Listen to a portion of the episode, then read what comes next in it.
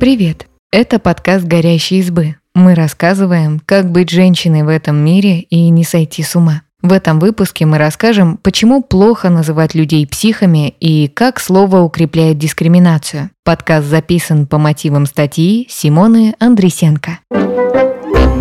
Многие используют слова «больной», «сумасшедший», «псих», когда ругаются. Но это не просто обидные слова. Они относятся к психофобной лексике и вредят людям с ментальными особенностями, даже если не обращены к ним самим. Узнали у экспертки школы инклюзивных волонтеров культуры Антонины Стейнберг, какое значение имеют слова для общества и как не обижать людей с различными диагнозами.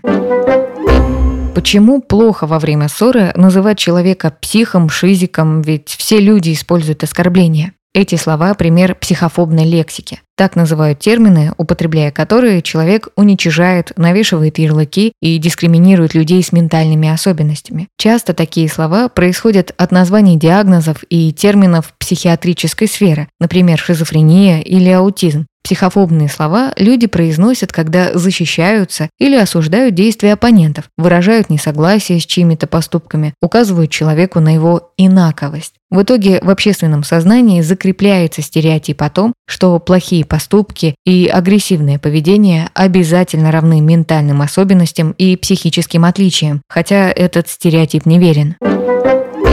Почему плохо использовать психофобную лексику даже по отношению к людям без психических расстройств? Оскорбления, которые происходят от названий медицинских диагнозов, унижают достоинство людей, которые с ними сталкиваются. И когда человек повторяет эти ругательства, то подкрепляя дискриминацию людей с ментальными расстройствами и стигматизацию психических расстройств. Вред от психофобной лексики существует и тогда, когда человек не желает обидеть людей с ментальными особенностями, не говорит этих слов им. Даже такие привычные слова, как «нормальный» и «полноценный» несут в себе значение превосходства нормы, будто нормальный – единственно возможное и полноправное состояние человека.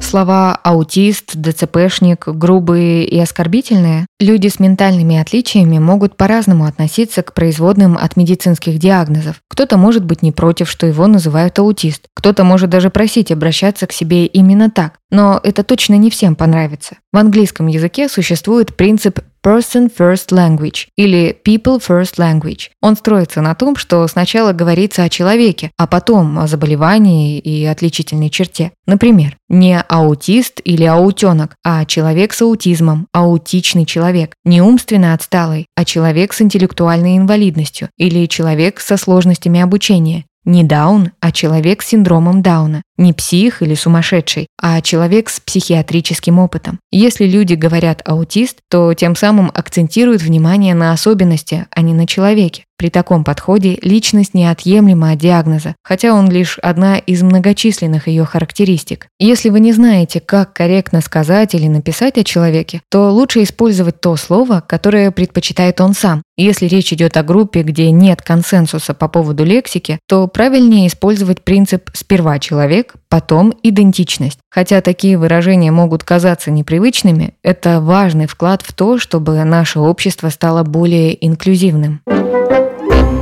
Как быть, если я употребил психофобную лексику и переживаю, что обидел собеседника? Если в разговоре или переписке вы использовали психофобные слова, честно признайте собеседнику, что ошиблись. Извинитесь, скажите, что не всегда понимали, насколько оскорбительна и вредна в целом подобная лексика. Спросите, как лучше говорить о диагнозе человека, если он готов с вами это обсуждать. Помните о базовых правилах любой коммуникации. Соблюдайте личные границы и будьте тактичны. Нет ничего постыдного в ошибке. Гораздо хуже не признавать ее и поддерживать вредные стереотипы.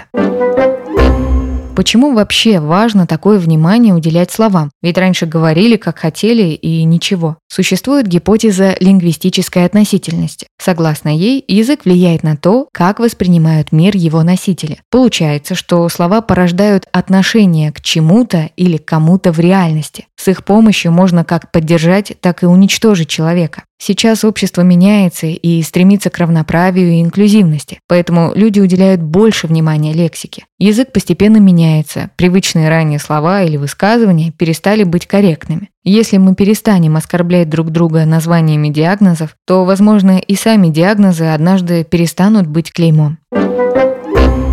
Спасибо, что послушали этот выпуск. Подписывайтесь на наш подкаст, пишите в комментариях о своих впечатлениях и делитесь ссылкой с друзьями. Пока!